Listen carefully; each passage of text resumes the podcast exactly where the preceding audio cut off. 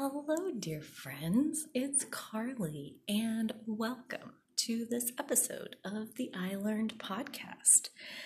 I'm getting comfy. Uh, you can get comfy if you want. I don't know what you're doing, but whatever it is, maybe just a big deep breath to like settle into the yumminess of this space of getting total freedom to just sit with ourselves and contemplate things that are interesting and use those things as a as a reflection to see ourselves more clearly. And to what end are we trying to see ourselves more clearly? Just satisfaction just enjoyment just the the pleasure of getting to know our soul on an intimate level uh, I don't know about you, but I I feel like my relationship with myself is coming into a new chapter uh, where there's I for the last few days uh, I've been getting the death card in tarot. I think last time we talked about the tower card, which is a lot about you know your your life crumbling or like the phoenix burning up and then from the ashes or from the rubble of the life that's crumbled a new life is built. And so i got the tower card like three readings in a row. And then like the next three readings i got the death card which you know isn't about physical death so much as it's about metaphorical death um, death of the self uh, death of your current self so that your new self can emerge. Um, the old that passes away to make room for the energy of the new to unfold. So that is very much where I am and I think the the metamorphosis that's happening between my previous self and my new self that I'm in now um, which I mean I don't know when exactly that leap happened, but it has. I can I can definitely feel I'm on the other side of something. And with that, I you know I would also like to welcome you to season three of I Learned. Um, I I am capping us on season two with that last episode, and with this one, we're stepping into a new energy of doing what we're here to do, taking that for real, for serious, literally. It's legit. Uh, our soul had a reason when it came. And I just li- finished listening to uh, the book Between Death and Life by Dolores Cannon. So it's about the experience between lifetimes.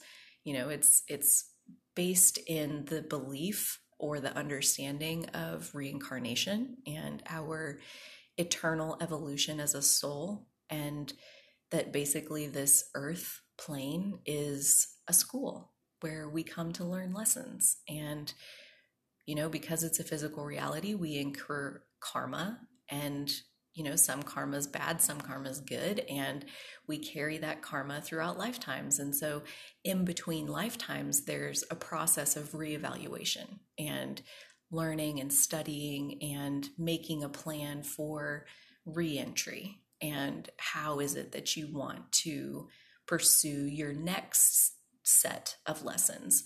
Or perhaps how you want to try to take a run at the same lesson that you just did in the last lifetime but you didn't pass?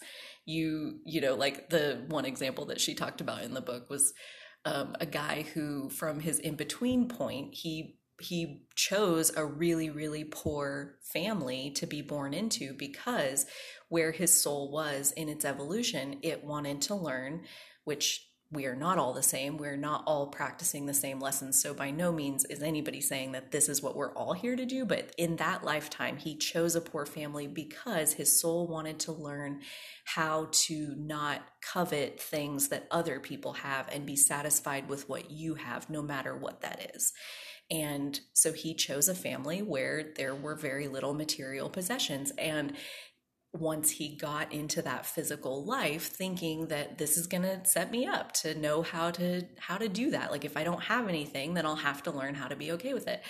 He turned into a thief and like basically you know just he he went out into the world and he took what he wanted from others. And so his soul quote unquote didn't pass that lesson. Like he got distracted in the earth plane with all of the deliciousness that it is to be physical. And he did not complete the soul lesson of learning that you know to be satisfied with what you have without coveting what other people have. So so if that's what happened then in that in between space between death and life it's about making a new approach like okay well that didn't work so now where am i going to go? Where how am i going to enter so that i can learn this lesson so that i have the greatest chance of learning this lesson? And so there's there's a lot of evaluation that goes on in that in between place and when our soul is ready with its next plan of attack for whatever lessons we're trying to learn we make our entry back into this world. And the last chapter, chapter 16 of that book, is called The Return Trip. And the whole book was, I'm going to say, life changing to get to understand, like, because there's i mean there's so much resonance in the whole entire book and like she says like she explains at the beginning and the end that you know they regressed many people into that dead state.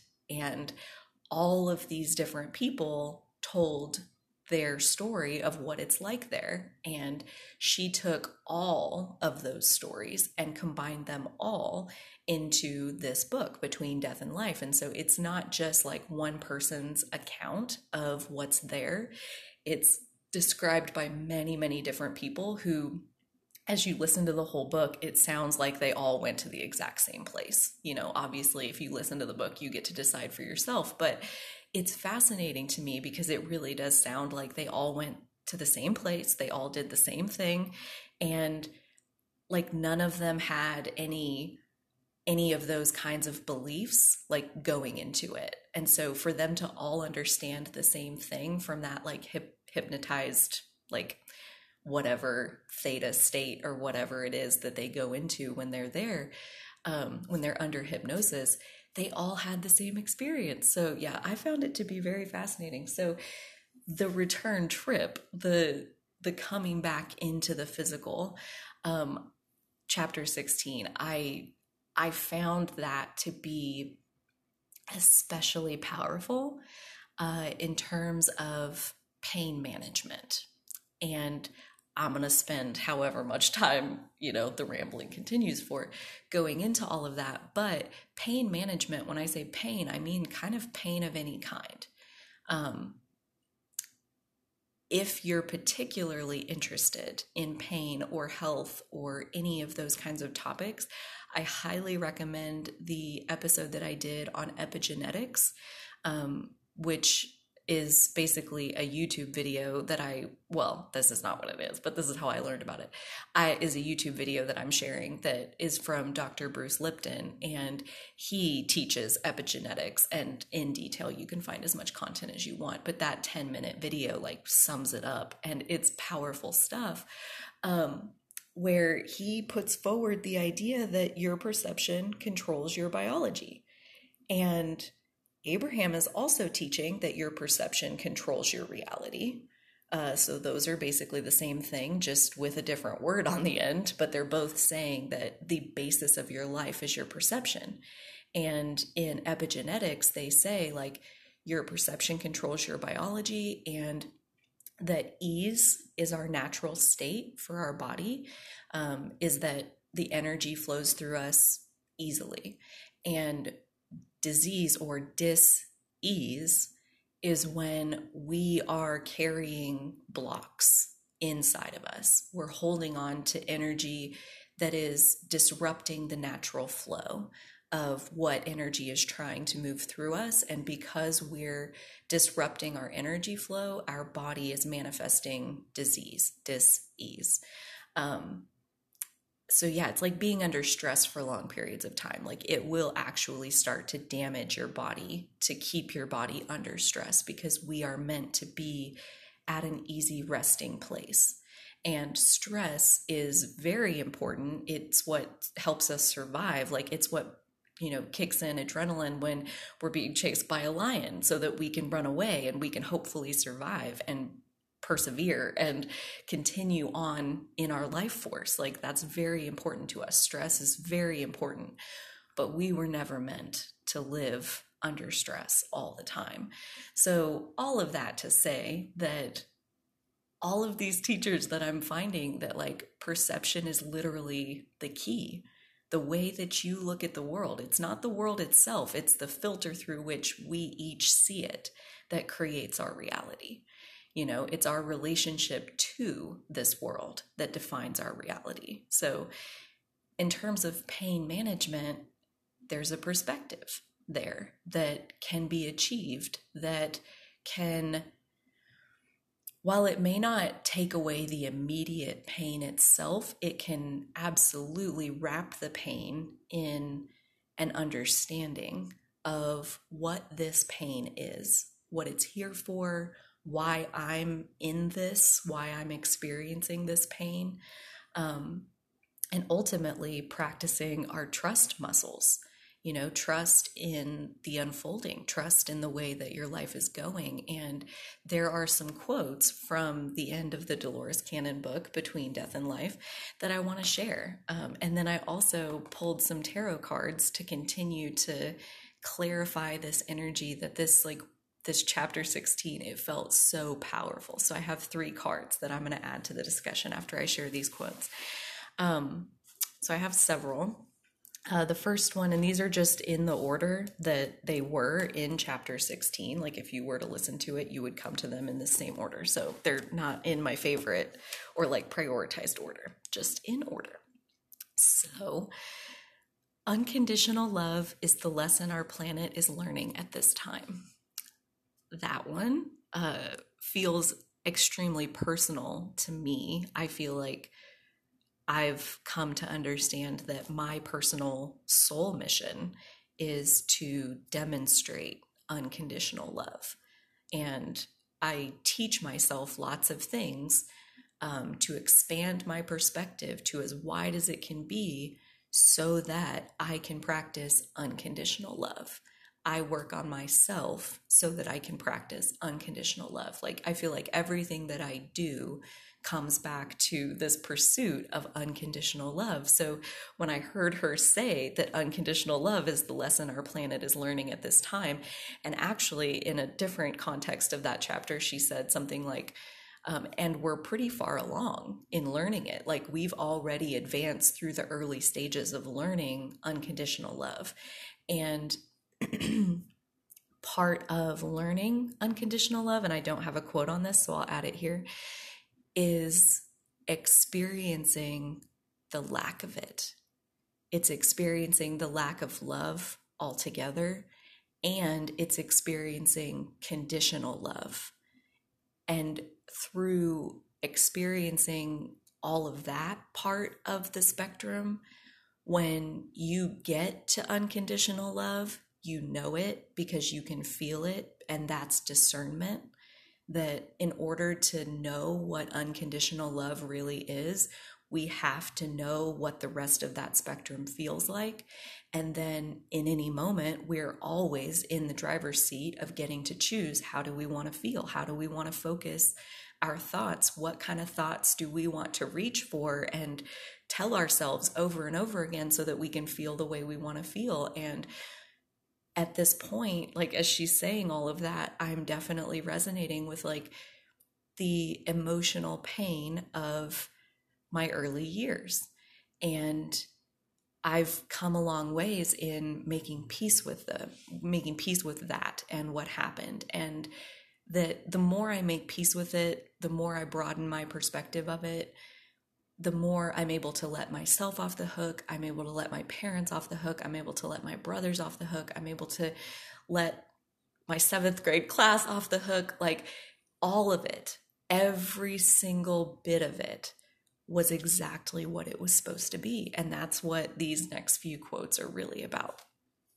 So the next one is In those times of distress and urgency, we would ask that you always remember that your experiences are given to you by yourself. You yourself choose that which is to be experienced so that so you may learn those lessons that you need.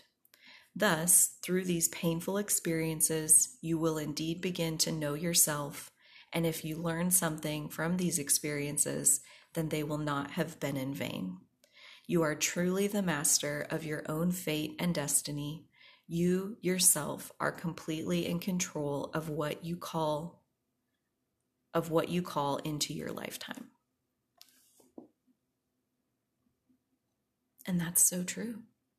You know, like I don't think I've ever told the story of what happened to me in seventh grade. It's I had to quit telling that story um, altogether because I was being a victim about it. And when I told the story, it elicited sympathy for me, which always pissed me off because that's like not not how I see myself at that point telling the story. And it didn't feel good for people to feel sorry for me. And that's kind of what woke me up to like you got to stop telling this story because apparently the way you're telling it you're painting yourself as this like poor little victim. And i didn't like the feeling of that even and this was even before like before my um spiritual awakening if you want to call it that. Um so i had to i just had to stop telling the story and really i think the part that made me sound like a victim was that i didn't tell the whole story. I went pretty easy on my part in it. Um might as well just go into it and you know in the spirit of things feel better when they come out into the light. Um yeah like i have i have regret about this and i don't even think i realized that because when i for quite a while like i always said i didn't have any regrets and i really have very few and that's great but then i was like well no i got these two that like if i could go back to those moments and get to live them again i think i would but i think i would add this third moment to the list but like at this point, I'm understanding that I don't want to go back and relive it and do it differently because it worked out exactly as it was supposed to. So I want to put that blanket over it for myself, most of all, because I haven't told this story in a long time. Um, I want to lean into the version of appreciating exactly what happened for what it was, you know, um, because it did. It imprinted on me. It it it changed the fabric of my understanding of a lot of things. So, um, but I'm going to start at the beginning and I'm going to tell what I did, which I normally didn't do because this is the part that I'm ashamed of. Um, because in seventh grade, I was dating this boy and we had been dating for not very long at all. And in seventh grade, dating is more of like you're going to sit next to each other at the football games. You're not going to touch each other, but you are going to sit next to each other. And everybody else will know that you're dating, but nothing is actually like different. And you probably talk less than you did before. So that was like about what it was. And then I decided that I don't want to date this boy anymore. And I was talking to a friend of mine and we got each other all riled up and i was doing that same behavior of painting myself as the victim and telling the story to my friend in a way that was putting me as the victim and her her instinct as my friend was to like stand up for me and all of that and so i mean that that back and forth got me very riled up and resulted in me writing a letter or a note, as they were called, and I put it in his locker. The note was long and it was detailed, and it was probably the cruelest intentional thing I've ever done um, by by a landslide. Um, probably like one of the only intentional cruel things I've ever done. I knew what I was doing. I was being mean, and I said such mean things to him in that letter and insulted him in so many ways. Like, just picked one thing after another and just cut him down. And I dropped that note in his locker like it wasn't nothing. And it set off a reaction, as you can imagine. And that seventh grade year, I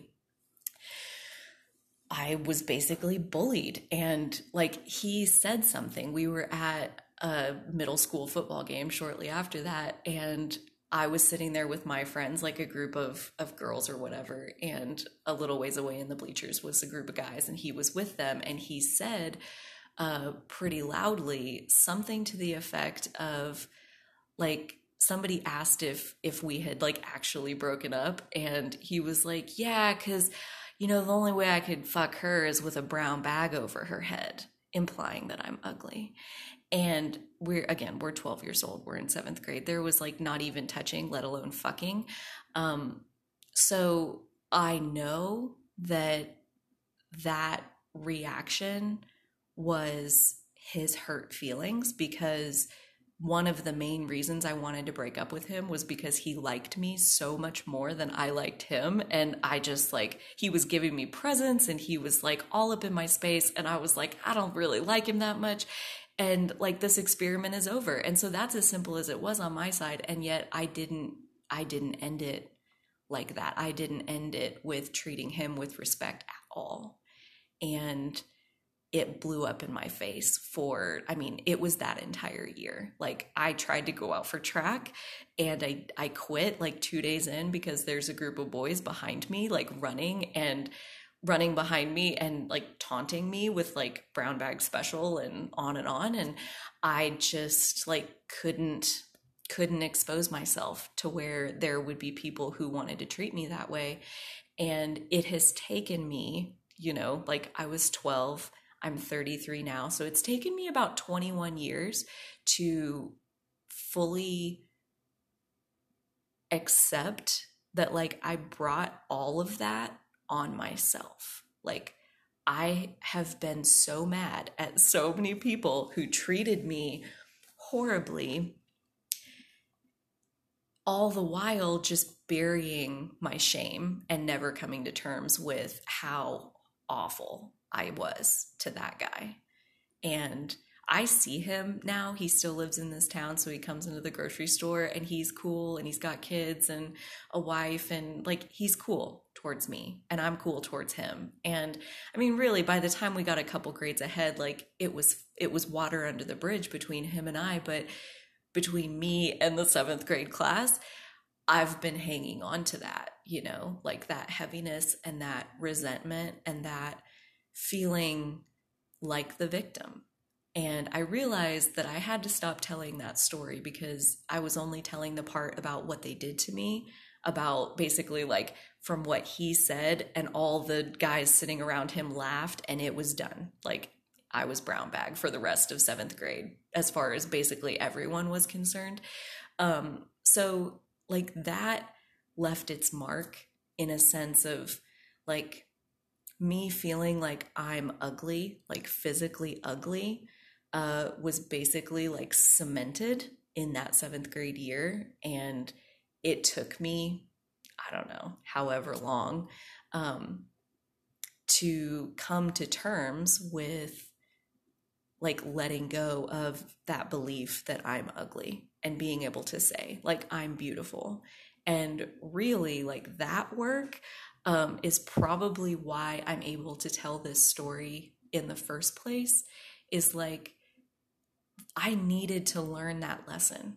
I needed, I needed to be cut down in the way that I cut him down because honestly, it like, thinking about how I treated him, like just dropping that self esteem bomb on him and expecting him to just deal with it, it makes me want to cry like the amount of guilt that I have over treating him that way.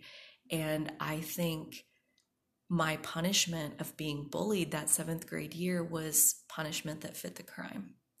And even though I, I never really put it together like this, I know subconsciously that I figured out immediately that you don't treat people that way. You do not take their emotions lightly for and just like slash them down for no good reason. Like this sounds like such a like how did I not already know that? you know? Like I think this is where like going back to what you know, the guy who wanted to learn how to not covet other people's stuff and he got distracted and he became a thief. And eventually, like, he got caught trying to steal something really important and they sentenced him to death. And so that's how he died in that lifetime. So he was back in the in between place, like, trying to figure out, like, okay, so I failed once. How do I go back in and do it again? And I think, you know, it's easy to get distracted in what you think you know about things and you make decisions from that place of what you think you know. And then life happens in response. And none of it is to say that we're bad or wrong or evil or anything. Like those choices have consequences, and the consequences help us learn. So, I mean, going back to this quote I just read of like, all of that is us learning. And we get the lessons that we need to learn the lessons that we chose to give to ourselves, you know, from that in between place of choosing to re enter into a physical form. We chose to come back. We had a reason. We decided all of that for ourselves. We chose our entry point for ourselves because we thought it had everything that we would need to learn what we wanted to learn out of this life. So that just, mm, delicious. Um, this one I really enjoyed as well. You simply put your pieces on the board and let others choose for themselves what feels good or doesn't. And that one was basically in response to like, we cannot create in the lives of other people. And I think they were really talking about influence and the difference between influencing another person and dominating another person um, when you dominate another person, you like attempt to control that other person's actions. Uh, you try to dictate their outcomes, um, regardless of what they want. That would be domination. With influence, you simply put your pieces on the board and let others choose for themselves what feels good or doesn't.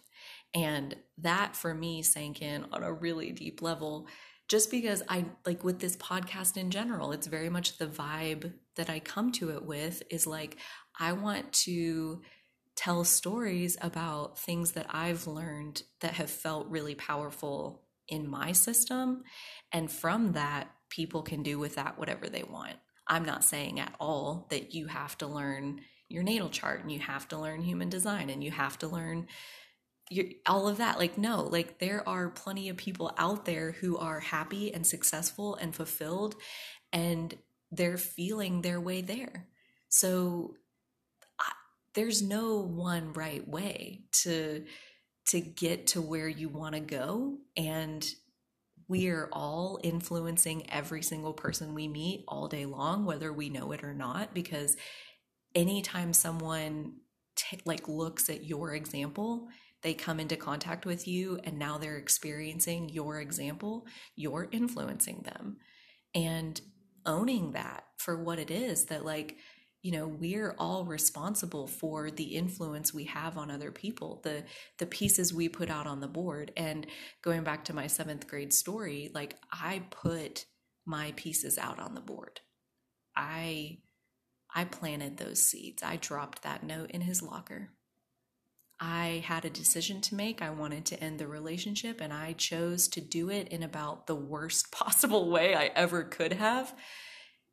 And there were basically immediate consequences to doing that. And all of that now looks like a really beautiful lesson in compassion because I showed him no compassion. I gave him no regard. I wanted to get out of the relationship and I choose I chose hurting his feelings as the best route forward. And that was on me. And every single thing that came back to me as a result of that choice is my karma and is my soul's evolution. Um, yeah. And it taught me immediately, whether I was conscious of it or not, like I said, like I put those pieces out there. And if I didn't like how that unfolded, I should put better pieces out there. Our choices are are reflected back to us uh, very powerfully, and all of it though is lessons that our soul needed to do what it needed to do.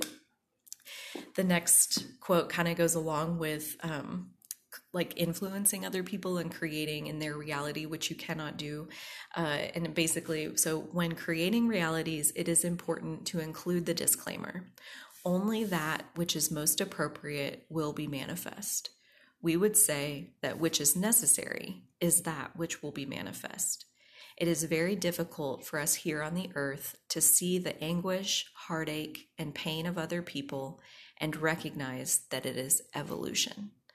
So when I, both of us, you know, I think about that too. I hadn't realized that either. Like, I've been so guilty about dropping that note in his locker, and yet he had that experience as well. Like, we manifested it together um, he attracted the note in his locker as much as I tra- attracted the school year full of bullying.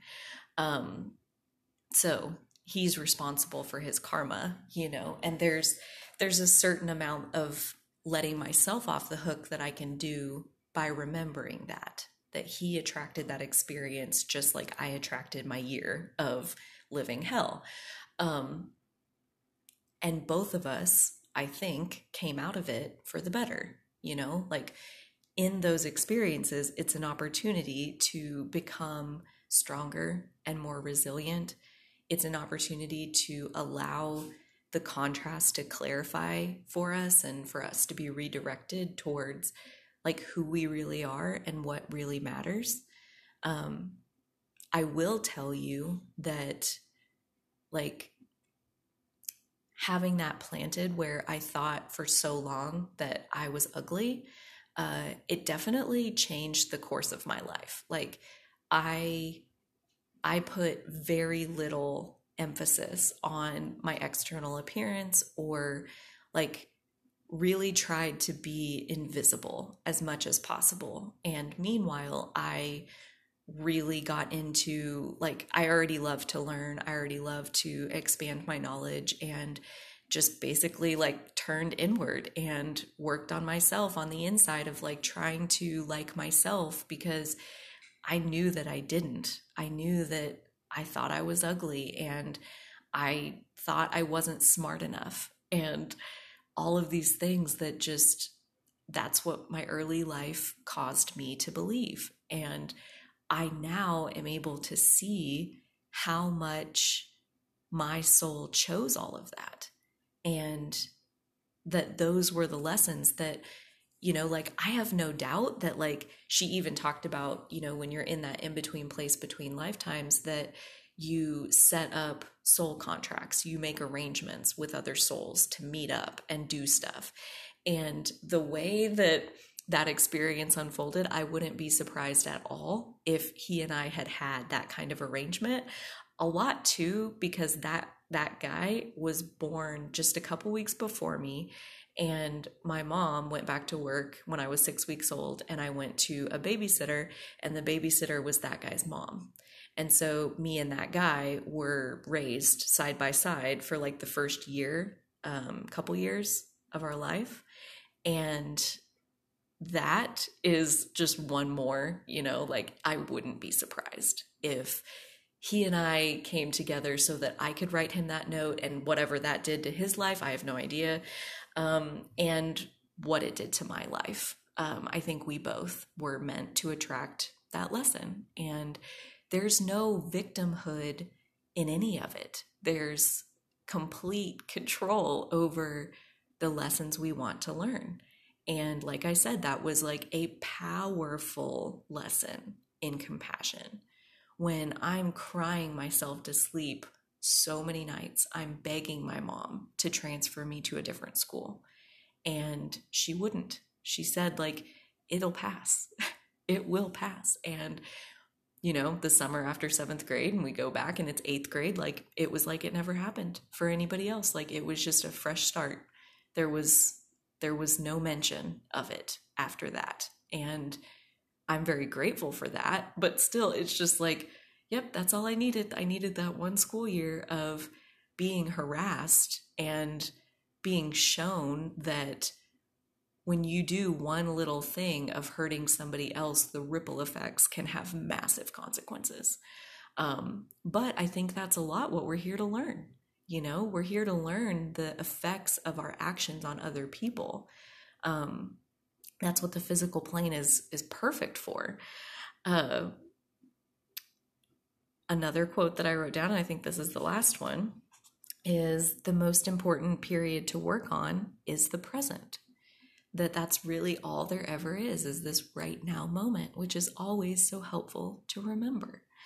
Um, this book, seriously, I cannot recommend it enough. Um, I listen on Audible, uh, and I think it was like actually, I think if you download Audible, you get like a credit for free or whatever. So you could probably listen to this for free. Um, and then otherwise, I think the credits are like fourteen ninety nine per book. And I think it was a 10 hour listen. So I highly recommend if you are at all interested. Um, it did take me a while to finish it because I started it uh, probably a few months ago now.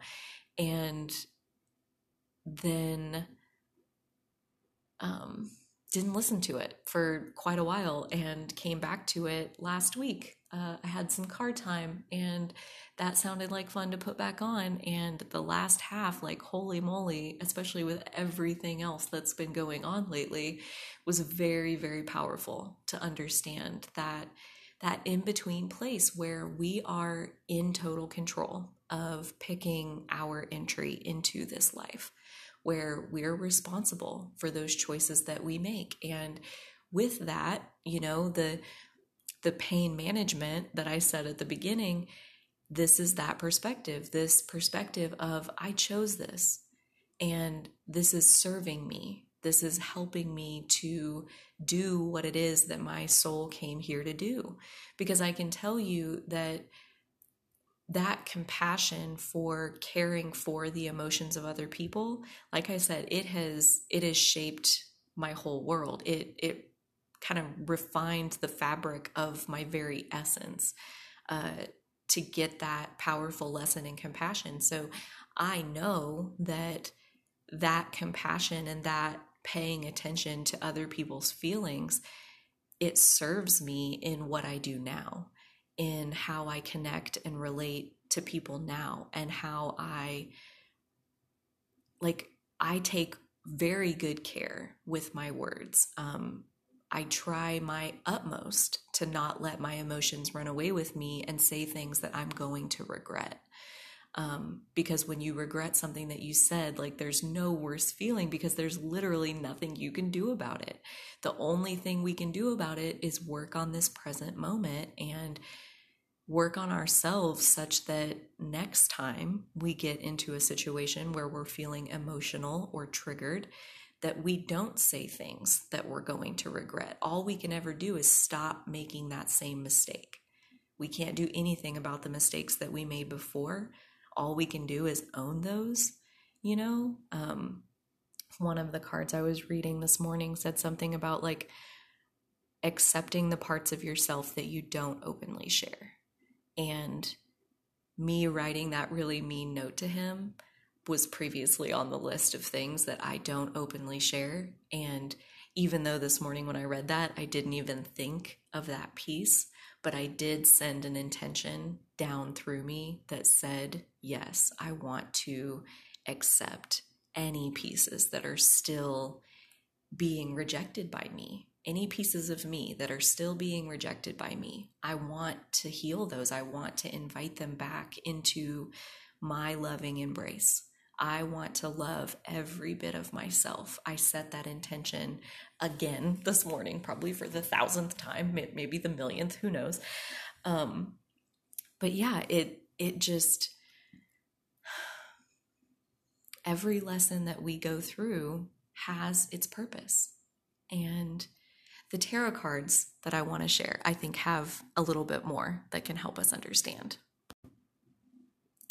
Okay, so uh, definitely check out the Instagram, uh, Owning Authenticity, if you want to see the cards. Uh, I use the Light Seers Tarot deck, uh, my favorite deck of all time, like I tell you guys every time.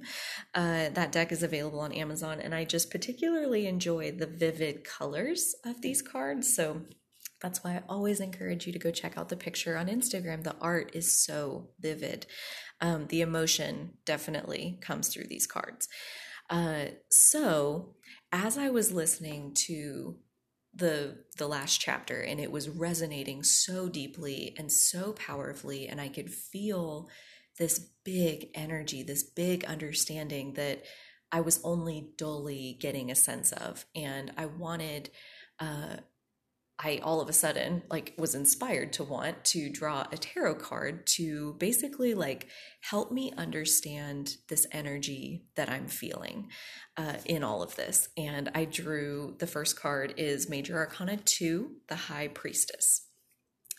The keywords are dreams, powerful visions, psychic insights, serendipity, meditation, introspection intuition, a spiritual experience.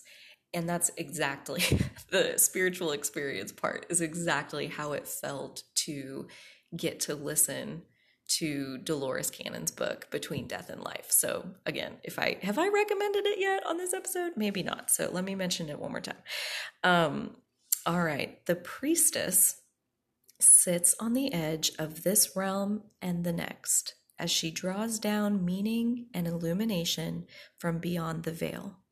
Sacred insights and profound wisdom are flowing to you now, and to access them, you must tune in to your intuition and submerge your thoughts into her subconscious realm. The language of the unconscious mind is revealing itself to you now through metaphor, in dreams, or as ancient memories that resurface to be processed. Uh, hello, seventh grade. Pay attention to synchronicity, any nagging feelings of being off track, as well as gut feelings that move you in a new direction at this time. The divine whispers that are emanating from your soul hold an important message for you, and the bridge between the enigmatic realm of the priestess and your conscious understanding of the signs will be found through your own quiet introspection. And the affirmation is I have the answers I seek, and by following the truth, I will find them. I love this card uh, for this moment because, well, because everything I just said, um, but it really did feel like getting to download a new understanding, a wider understanding of how this all works and how in control I really am. That was a belief I already had as far as like Abraham teaching that we we each create our own reality whether we do it unconsciously or consciously.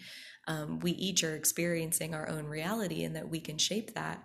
Um, I also, from studying astrology and natal charts and just incarnation beliefs in general, um, believe that we chose our starting point, the exact date and time and family and everything of when we made our entrance. I believed already that it was on purpose. And then here's this book that basically explains like all of the deliberation that goes into creating those soul paths that we bring with us into our life. So, yeah, it was uh, fascinating. Um, so, I drew that card, and that was kind of in the middle I drew the high priestess card in the middle of still listening to that episode or the last chapter of that book. And as I finished, and as I knew that this is like exactly what I want to come in here and talk about is this book that it feels so good in this concept of pain management and really understanding that we chose every ounce of anything that ever happened to us. Um, that there's somehow a release in that, uh, a release of blame and like trying to displace any negativity by putting it outside of yourself instead of owning that this is happening to me right now and my soul only chooses the things that are the most appropriate for teaching me what I wanted to learn. So I'm going to lean in to the discomfort of this moment and see what this has to teach me, to see what I can learn from this experience. Um, so I drew two more cards and it was fascinating. Uh, it's the Three of Swords and Five of Swords. Um, so if you're familiar with tarot, the message definitely evolves. Uh, each suit has a slightly different message as far as a slightly different facet of life. And as you start in the early cards and move to the higher uh, cards in each suit, there's an evolution of energy. So to draw the three and the five of swords, uh, they both complement each other exceptionally well. The three of swords, uh, the, the keywords are painful separation, loss, heartbreak, an opportunity to heal, shadows coming to light, finding inspiration again. Heartbroken, she falls to her knees and screams to the universe for a second chance. Separation can come in many forms, from the loss of a relationship or identity to the disintegration of belief, purpose, or goals. Separation from what we thought we had can mark painful moments in our lives.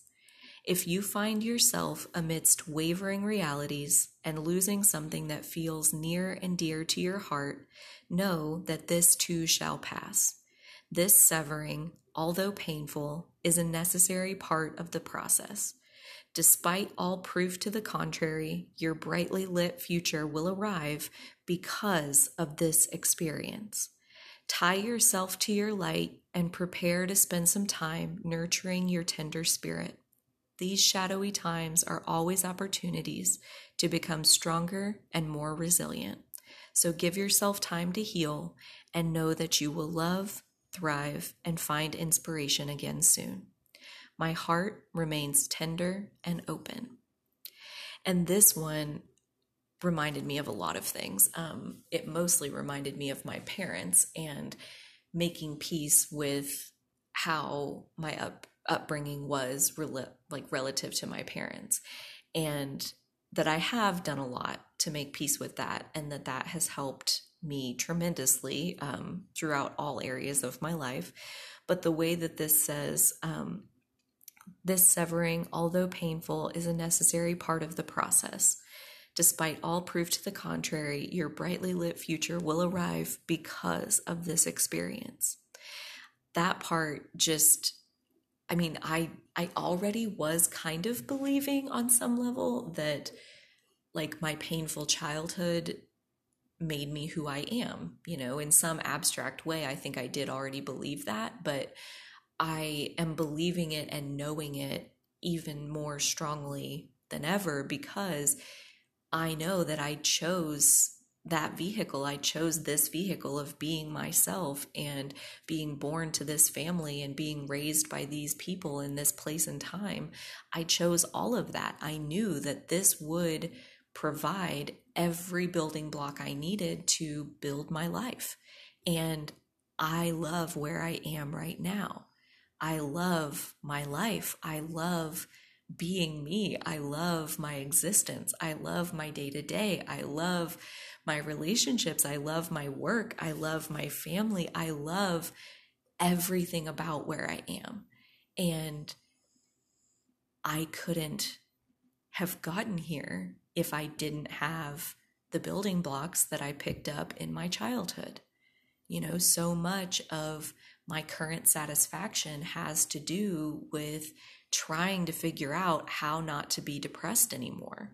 That was how I came to these skills that I have as far as managing my vibration and being aware of my emotions and choosing to focus my thoughts so that I'm controlling my emotions and I'm controlling what I'm attracting because I'm controlling how I feel. Um, I know how to do all of those things. I learned how to do all of those things because I was trying to claw my way out of yet another depression. And I was in that depression because of self worth issues, self esteem issues, um, thinking that I'm ugly, thinking that you know who's gonna love me? I'm not lovable. Nobody likes me. I'm i'm not likable. I'm ugly. Like the, this is how i was feeling about myself before and that was in that depression. You know, that was causing the depression because when we think mean things about ourselves, it hurts our feelings. And when we hurt our feelings over and over and over again, eventually that's depression. That's basically what happens. Um, so, you know, all of those thoughts that led to all of that, all of those years depressed, it all was exactly as I needed it to be so that, you know, going back to that very first quote of unconditional love is the lesson our planet is learning at this time and needing to experience not love and needing to experience conditional love and knowing the difference in all of those vibrations so that when we get to a place of unconditional love, we know exactly where we are and we can hold ourselves there like with harmony because we know all of that spectrum. We have an awareness of just how delicious unconditional love really is because we experience the other. And if we didn't have the experience of the other, we could never have the delicious experience of unconditional love. And that is literally the reason I'm here is to demonstrate unconditional love. So I knew, like in that in between place before this lifetime, I knew that I need a place where they're not going to love me. They're not going to give me unconditional love. I need them to not give me unconditional love because I need to know what it feels like when it's not there. And that that is really the quickest way to me discovering the power and the beauty and the abundance of unconditional love is to hit the ground running with learning what it's not. So I chose perfectly, you know, like here I am at what I consider to be a very young age and living my purpose, standing with both feet solid on my platform, living my soul's purpose.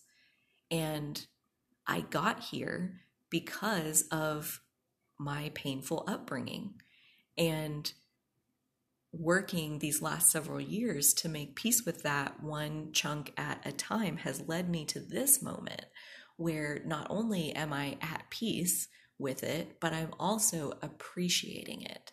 Like I'm appreciating that the consequences of that letter that I wrote at the beginning of seventh grade, the consequences were so immediate and so powerful, it left no question in my mind as to the impact of my actions on not only other people, but on myself that like what you put out comes back to you times a thousand, maybe even more than that. And I learned that lesson like one and done. Took nine months in seventh grade and I was good to go. Don't need to learn that lesson again. I know that if I run like a bulldozer over somebody's tender heart, that I will pay for it by having my tender heart crushed repeatedly until I understand that you cannot treat people this way. So, whatever the experience is, um, you know, and some some things are are harder for us to wrap our minds around than others. Like it says in that other quote, um, only that which is most appropriate will be manifest. We would say that which is necessary is that which will be manifest. It is very difficult for us here on earth to see the anguish, heartache, and pain of other people and recognize that it is evolution. So there are things that we think like, well, but that's just awful. That just, you know, that child shouldn't have to go through that, or that whole country is starving, or, you know, there's all of these things. But every single soul that chooses to come into this life has a reason, has a set of lessons, and they chose that life. They wanted that one. They wanted that one. And really, I think the most like powerful piece of chapter 16 in that book was that like she talked about um when like you know, a mom will be pregnant and will lose the baby, or it's a stillborn, or something really hard like that. And basically, it's the soul of the child um, that, like, when the mom loses the baby, it's like the baby wasn't developing like the body itself wasn't developing the way that it needed to for the soul to be able to use that body as the vehicle that it would need to do the mission that it was coming for. So basically it was like, okay, that this this vehicle isn't going to work and that that's what leads to some miscarriages and that made so much sense. Um, my mom had a miscarriage uh, before she got pregnant with me by like think two or three months she miscarried and then um, she like a few months later she got pregnant with me and that makes so much sense that like that vehicle was not was not going to serve its purpose um and that nope we don't need that one try again and then she had four healthy pregnancies back to back and basically what i took away from that whole explanation in chapter 16 was like if you are here in the physical like you survived the womb, you survived birth, you survived until now. Your soul is on its path. Your soul is is gathering the building blocks, is gathering the lessons, is learning the things that you wanted to learn through this vehicle, through this lifetime. And all of it is exactly as you knew it would be. You chose this particular life for the value that it held and i just that that knowledge feels like like peace it feels like ease. It feels like letting myself and others off the hook for everything bad that's ever happened in my life. It was all exactly as i hoped it would be. All of those lessons they were exactly what i needed to get here. And here is pretty damn amazing. And the last card is the 5 of swords. The and this is going along with right all of that. Um, the keywords are conflict unfair advantage experiencing loss the need to build your skills and your confidence and hollow victories you may have experienced an unexpected loss that has left you a little bit sore sometimes life just isn't fair and these inequities can drain our energy for much longer than they need to. Often, it's the fear of failure that does most of the draining. If you are feeling outsmarted or outjousted, remember that one chapter doesn't define you. Wins and losses are both a part of the human experience, and the keys to self improvement lie dormant inside the difficulties. Boost your conscious sorry, boost your consciousness upgrade your skills, and build on this experience. In Shadow, we learn that winning isn't everything. The obsessive desire to win can have us stopping at nothing to feel victorious, and in the long run, we risk everything we've built along the way. You may find yourself a few steps backward after winning if you are not bringing your integrity to the games. Motives matter. The lessons move me ahead always. And that last part definitely reminds me of like dropping that note in his locker felt powerful. It felt like I want out of this relationship. This is me getting what I want. He has all of these flaws, and I've shined a light on all of it. It felt like a demonstration of my power in that moment. And in a sense i mean i i wouldn't ever really use the word winning other than to de, like connect it to this explanation here.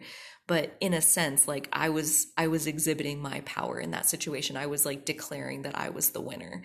And you may find yourself a few steps backward after winning if you are not bringing your integrity to the games. Motives matter. Um yeah. Yeah i'd say so. I'd say you know it depends on how you get there uh, how how much of a victory it really is or isn't. Um, but again, at the same time, like anything that has happened in my past or in your past, it has all gotten you to here where you are. And the only thing that we can ever do is work on the present moment, work on making peace with the lessons that made us who we are. Um, like I said, I mean, the compassion that I got out of that experience has definitely shaped how I approach basically everything. If there are other people involved, I have awareness on turned on and activated of like beware of hurting their feelings. And I still do sometimes, you know, like none of us are perfect, but but I try really hard not to hurt people's feelings because I know that we are all connected. You know, this energy soup that you get what you put out. Like when you put hatred out into the world, it gets dumped on your doorstep. Period. I know that. And so I know that, like, I want to have compassion for myself, for everyone. I want compassion to be dumped on my doorstep. I want I want to treat others the way that I want to be treated. You know, there's a reason that that saying is a thing um, because it does embody that essence of you get what you put out treat others the way you want to be treated. And that means with respect, with compassion, with seeing their value even if even if you don't want to be in a relationship with them anymore that does not mean anything about their value is less than it used to be and again treating that treating that person like that is one of those things that you know this has definitely helped ease my guilt. Not that I'm proud of that moment by any means, but I do believe that this has helped me maximize like what I'm supposed to learn and what I'm supposed to take away from that experience um, in terms of building my compassion. And, you know, like doing enough damage to that one person that I have now spent the last 21, 22 years um, like doing my damnedest to not do more damage. And I gotta think that in the grand scheme of things, that even though I hurt him and even though that caused a tidal wave of shit to come back on me, um, I gotta think that that was the path of least resistance. You know, like it's not a path of no resistance, it's a path of least resistance. And I think doing the damage that that one school year did was less in the big picture than if I hadn't gone through that lesson and I had continued to just steamroll over other people's feelings in more subtle and minor ways where the consequences were more subtle and minor because you know the consequences are always a direct reflection of what we did our choice so you know, up until that point, I had probably already been acting that way, steamrolling over other people's feelings and considerations. And the consequences weren't big enough for me to notice the error of my ways. And then that opportunity provided itself where I acted egregiously enough that the consequence was large enough where I could see that this is not how I want to conduct myself. And my behavior, although shameful, initiated a lesson where I now know for a fact that my actions matter and that in this interconnected world that we all share, there is no hurting somebody else. There's only ever creating hurt. And if I'm creating hurt for somebody else, it is going to come back to me, period. Whether it be big where I can see like how how immediate, you know, like I dropped that note in his locker and like the next day I'm brown bag for a year. So like that was so clear, crystal clear. Okay, thanks. Thanks for the clear circumstances where I can finally see that I'm being a dick and I don't need to act that way. I need to chill and consider other people in how I choose to conduct myself. You know, not that I ever have to be controlled by other people, but I need to not do willful damage to other people in me choosing to assert myself and be who I want to be. I'm allowed. I'm totally allowed.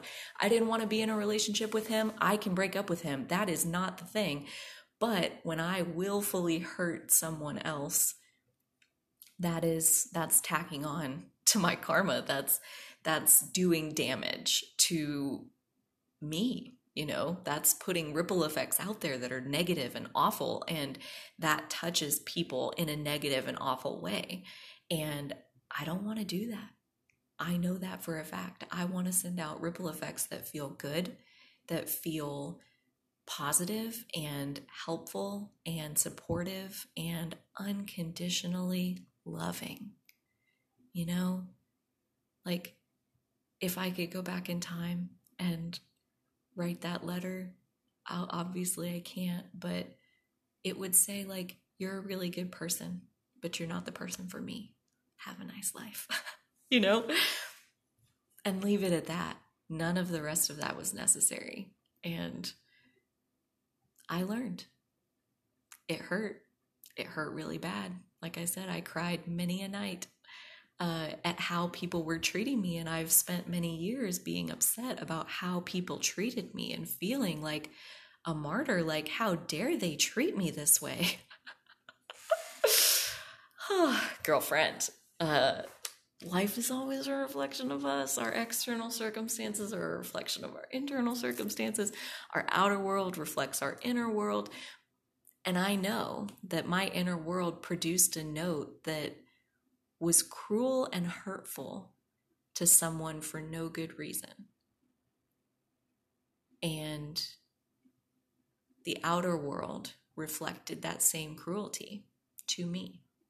So I think, you know, as much as any of us want to stop and ask ourselves, like, when have I ever been treated poorly in my life? And how can I see that that was actually a reflection of my inner world, of my soul's karma, my soul's lessons that it wanted to learn.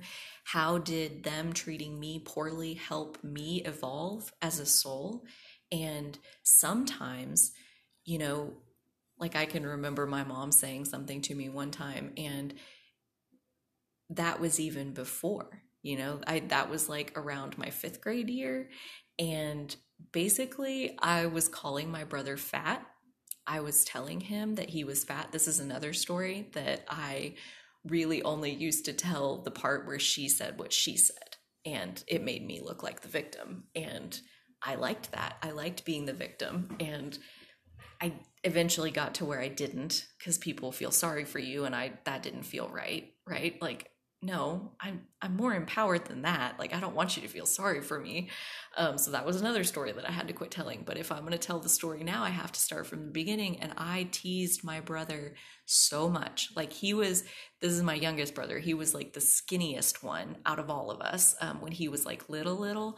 And then about second or third grade he just like started gaining weight and like got pudgy like pudgy pudgy and he's still like he's just a big guy. He's like super tall and built in a big way. But yeah, he just all of a sudden started gaining weight and I started teasing him. I already didn't like him very much, and that's a talk for another day.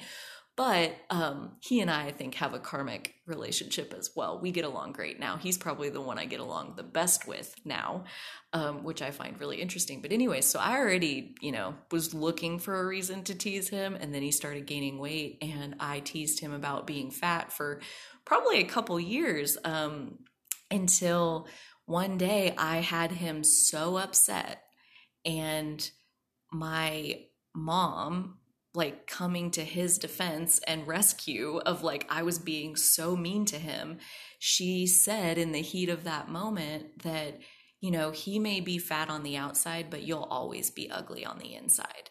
And I know she didn't mean that like mean it mean it but again, that's one where like I held on to the anger about how could she say that to me, but I was the one that was being ugly on the inside. I was the one that was treating him like that. And whether I liked him or not didn't freaking matter. Like I was being mean.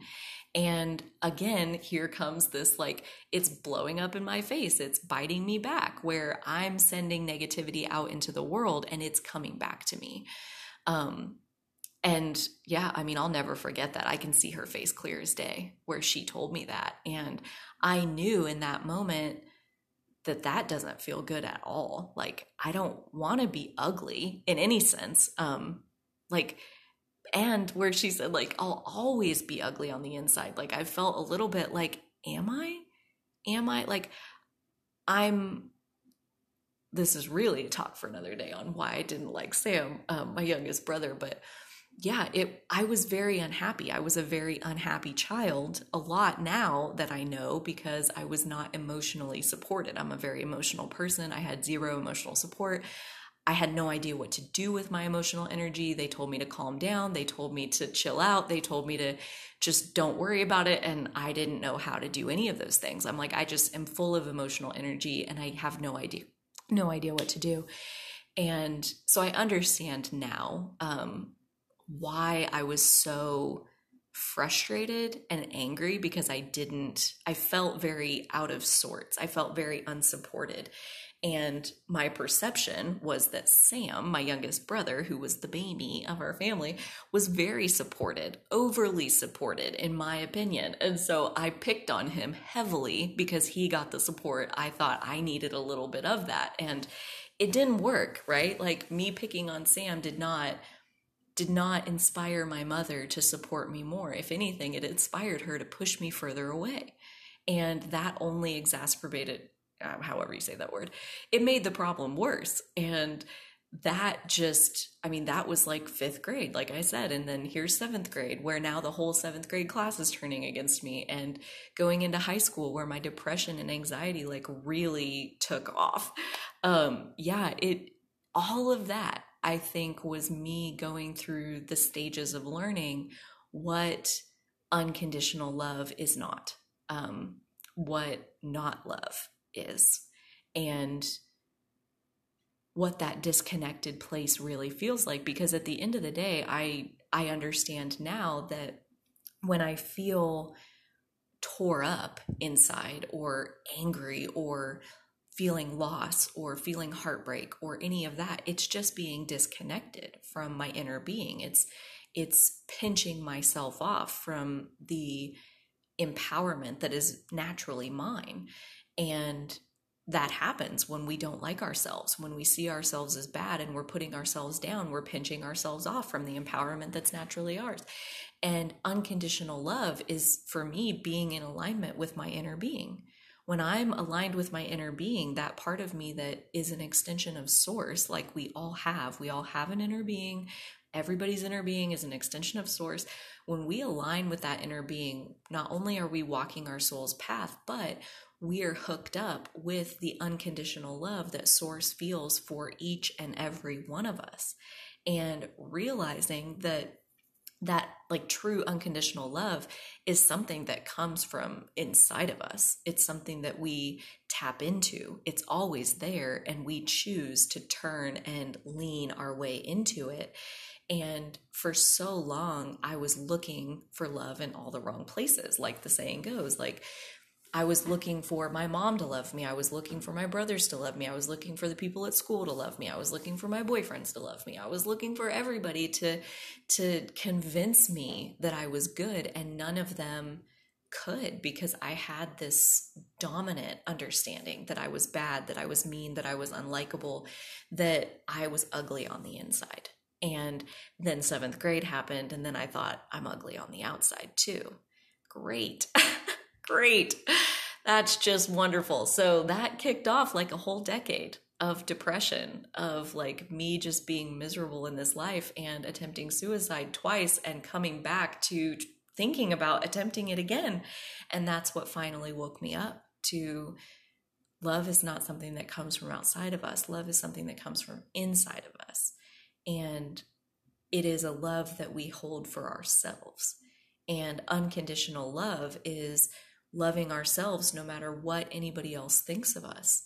And that has absolutely been something that is still something that I practice, um, moving my way towards. Uh, like I don't, I I definitely don't believe that I'm as good at it as I'll ever get. I think every day we get a little bit closer to who we were born to be, and this is no different. Like I think I'm definitely experiencing unconditional love at times. And when I really, really focus and try, I can turn it on towards myself and other people. Um, but as far as it being like my first nature and a default response, not always. Sometimes I get triggered and my shit takes over and you know that that can be difficult or challenging to like make your way back to unconditional love like not try to blame other people, not try to say that they're the ones that are wrong and that they should be different so that I can feel better to to take that focus and point it inside of ourselves and say how could I be more in alignment with my inner being right now? And by being in alignment with my inner being, I automatically have access to the unconditional love that Source holds for me always. Um, so, this has been an amazing, uh, amazing little ditty. Um, I cannot believe I told the story about, well, either of those things the seventh grade experience or uh, my mom telling me that. And I, I, you know, same as the as the seventh grade experience where I I was not the victim there and I was not the victim of my mother either. I chose her on purpose because she's a truth teller and she tells it like it is. And she is a very harmonious being and she doesn't put up with drama and bullshit. And she shut me down on me teasing him, me treating him like that, me upsetting him, and me taking my aggression and frustration out on him, she put a stop to it. Um, I think a lot just subconsciously in pursuit of harmony. She hated all the bickering and the back and forth. Um, she manifested it. She had four children. I mean, she was definitely in the driver's seat of that. But I do think that she said some things to me over my life that my soul needed to hear, that they planted seeds that, you know, life experience watered and it grew into who I am today. And who I am today is a very beautiful soul. My inner world is very beautiful. It's very loving. It's harmonious. It would never hurt anyone intentionally ever for any reason. Um, and really, my practice is even if somebody is quote unquote hurting me, is to love them anyway, is to just stay hooked up with my inner being and love them anyway. And to love my mom for every little thing that she ever said to me, and to love my brother for being there to fight with when I was little, and for helping me to learn that it matters the way you treat people, and for forgiving me. And we're like, we're cool now, you know, like all of these things. Um, it's all exactly the way that I wanted it to be. There were people who, you know, did things that in the moment on the surface it looked like they were pursue they were persecuting me unfairly. Um, but as I zoom out and as I look back, always, always, always life is a reflection of us yeah, our outer world is a reflection of our inner world. And I can totally see where my inner world attracted all of these experiences. And I know enough about like soul paths and karmic lessons and all of that to know that like I needed a massive pile of compassion. And to just like unconditional love, to know compassion, you have to know not compassion. And I know it because I lived it. I showed it. I showed a total disrespect and total lack of compassion for my fellow humans. Um, and those are the experiences that have helped to make me who I am. They they showed me that that's not who I want to be. And through those experiences, however painful they were, I clarified who I am and who I am choosing to be. And in that experience, my soul evolved. So I do believe that that's what we're here for is to evolve our souls and to get better and learn lessons. So there's really no reason to ever beat ourselves up for any mistakes because any mistakes, which aren't really a thing, um, are just clarifying that that's really not who we want to be. Doesn't matter the mistakes we make, it matters how we choose to be after that what we choose to learn from those experiences and how we choose to be going forward.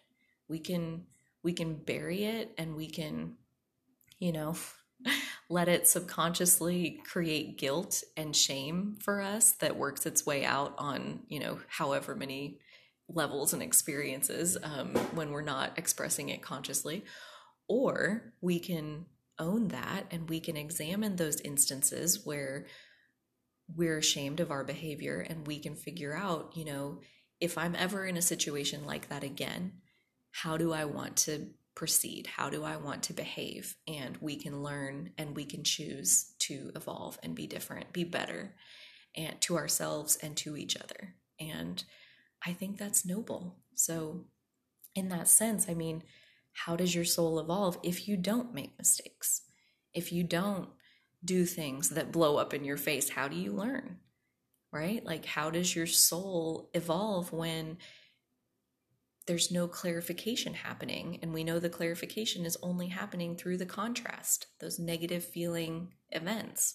So yeah, it this whole this whole energy is feeling very very zen, very peaceful, very much realizing that all is well. All is well in my past, all is well in my present, and all is well in my future. And as for this moment, I thank you. I thank you for sharing it with me. I thank you for listening and for taking in this information and whatever ripple effects it creates in your world. Um, I hope they're enjoyable. I'm certain that they're appropriate, they're necessary. Um, if you're hearing this, I think that means that, you know, this is what was supposed to manifest. And that's a beautiful thing. It's a beautiful thing to know that the universe is is constantly holding us and is constantly guiding us and is constantly doing everything that it can do to help us to live the life our soul came forward to live.